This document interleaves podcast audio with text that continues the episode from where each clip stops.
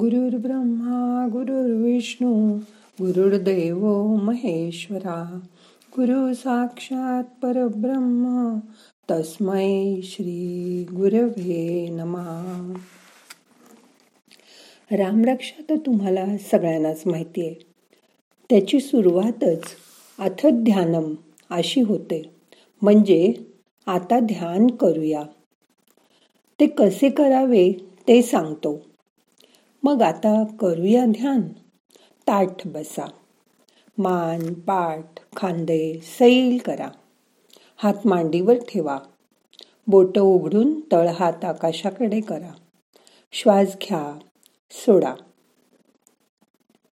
डोळे अलगद मिटून टाका. आता गुडघ्यापर्यंत लांब हात असलेल्या धनुष्य बाण धारण केलेल्या पद्मासन घालून बसलेल्या पितांबर परिधान केलेल्या कमलनयन असलेल्या ज्याच्या डाव्या मांडीवर बसलेल्या सीतेच्या मुखाकमलाकडे दृष्टी असलेल्या मेधाप्रमाणे सतेज कांती असलेल्या अनेक अलंकारांनी सुशोभित असलेल्या मोठ्या जटा धारण केलेल्या श्री रामचंद्राचं आज ध्यान करूया. रामरक्षेतील एक एक अक्षर माणसाच्या खूप पापांचं नाश करते. राम सावळा आहे. त्याचे डोळे कमलनयन म्हणून ओळखले जातात. तो नेहमी सीता आणि लक्ष्मण यांच्यासह असतो.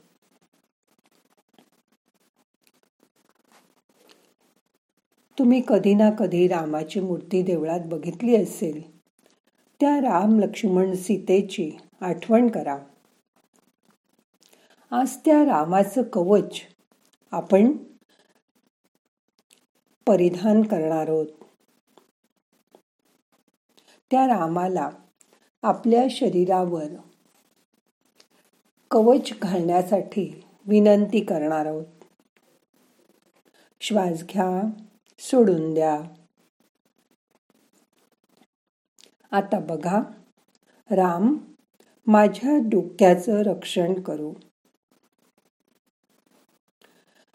दशरथाचा मुलगा माझ्या कपाळाचं रक्षण करू. कौसल्येचा मुलगा राम माझ्या डोळ्याचं रक्षण करू. विश्वामित्राचा प्रिय शिष्य राम माझ्या कानांचं रक्षण करू. यज्ञाचं रक्षण करणारा राम माझ्या नाकाचं रक्षण करू. लक्ष्मणाचा भाऊ असलेला राम माझ्या तोंडाचं रक्षण करू.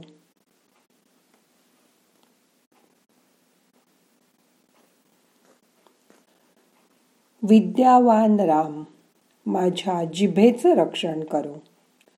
भरतानी ज्याला वंदन केलं आहे तो राम माझ्या कपाळाचं रक्षण करो. ज्याचा जवळ दिव्य शस्त्रास्त्र आहेत तो राम माझ्या दोन्ही खांद्यांचे रक्षण करो. शंकराचे कारमुख भंग करणाऱ्या राम माझ्या दंडांचे म्हणजे बाहूंचे रक्षण करो. सीतेचा राम माझ्या हाताचे रक्षण करो. परशुरामाला जिंकणारा राम माझ्या मध्यभागाचे म्हणजे धडाचे रक्षण करो. जांबुवंताला आश्रय देणारा राम माझ्या बेंबीचे म्हणजे नाभीचे रक्षण करू. सुग्रीवाचा स्वामी माझ्या कमरेचे रक्षण करू. हनुमंताचा प्रभू राम माझ्या कुल्ल्यांचे म्हणजे मांड्यांच्या मागच्या भागाचे रक्षण करू. राक्षसांच्या कुळाचा नाश करणारा रघुकुल श्रेष्ठ राम माझ्या मांड्यांचे रक्षण करो. सेतू बांधणारा राम माझ्या गुडघ्यांचे रक्षण करो. रावण वध करणारा राम माझ्या पोटऱ्यांचे रक्षण करो. बिभीषणाने बिभीषणाला लक्ष्मी देणारा राम माझ्या पावलांचे रक्षण करो. सर्व शरीर. एकूणच राम माझ्या डोक्यापासून पायापर्यंत सर्व शरीराचं रक्षण करू. श्वास घ्या सोडून द्या. या आत्तापर्यंतच्या श्लोकांमध्ये शरीराचे एकूण एकवीस अवयव आले. जसे की डोकं कपाळ दोन डोळे, दोन कान, नाक, तोंड जीप कंठ, दोन खांदे, दोन बाहू, म्हणजे दंड, दोन हात, हृदय, धड, म्हणजे मधला भाग, नाभी किंवा बेंबी, कमर, दोन जांघा, दोन मांड्या, दोन गुडघे दोन पोटऱ्या दोन पावलं आणि सर्वांग. असे शरीराचे एकवीस अवयव आणि रामाची एकवीस विशेषण पण. इथे खर तर रामरक्षेचा विषय संपतो. येथून पुढे आहे ती फलश्रुती आणि रामस्तुती.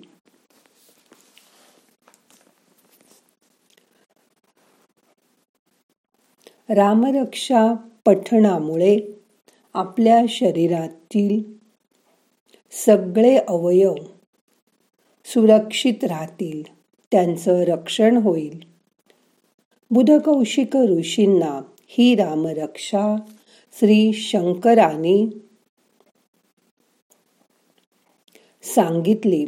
त्यामुळे रामरक्षेचा करता खरं तर शंकरच आहे. स्वप्नात श्री शंकराने स्वतः बुधकौशिक ऋषींना आदेश देऊन ही रामरक्षा लिहून घेतली. त्यामुळे शंकर सुद्धा राम नाम घेत असत. हे आपल्या शरीराभोवती एक उत्कृष्ट राम कवच निर्माण करणार ध्यान कधीही तुम्ही करा. त्यामुळे तुम्ही सतत सुरक्षित राहणार आहात. त्याने तुमची इम्युनिटी वाढणार आहे. तुमची प्रतिकार शक्ती वाढणार आहे याची मनात खात्री बाळगा. स्वतःला सुरक्षित ठेवा.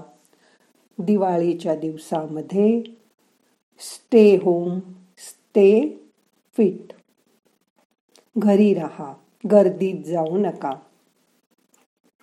स्वतःला सांभाळा. आपणच आपल्याला स्वतःला सांभाळायचंय. आपल्या घरातल्या सगळ्यांना सांभाळायचंय. आणि आपल्या दिवाळीला यशस्वी करायचं आहे. आता हे रामकवच आपण परत परत कधीही ध्यानामध्ये ऐकू शकतो आणि करू शकतो. आता मन शांत झालंय. रामाची मूर्ती डोळ्यासमोर आणा. त्याचं निधिध्यास करा. त्याची रोज आठवण करा. तो सतत तुमच्या जवळ आहे. तोच तुमचा आत्मा आहे. हाच आपला आत्मा राम आहे. याची जाणीव करून घ्या. रोज ध्यानात त्याला भेटा.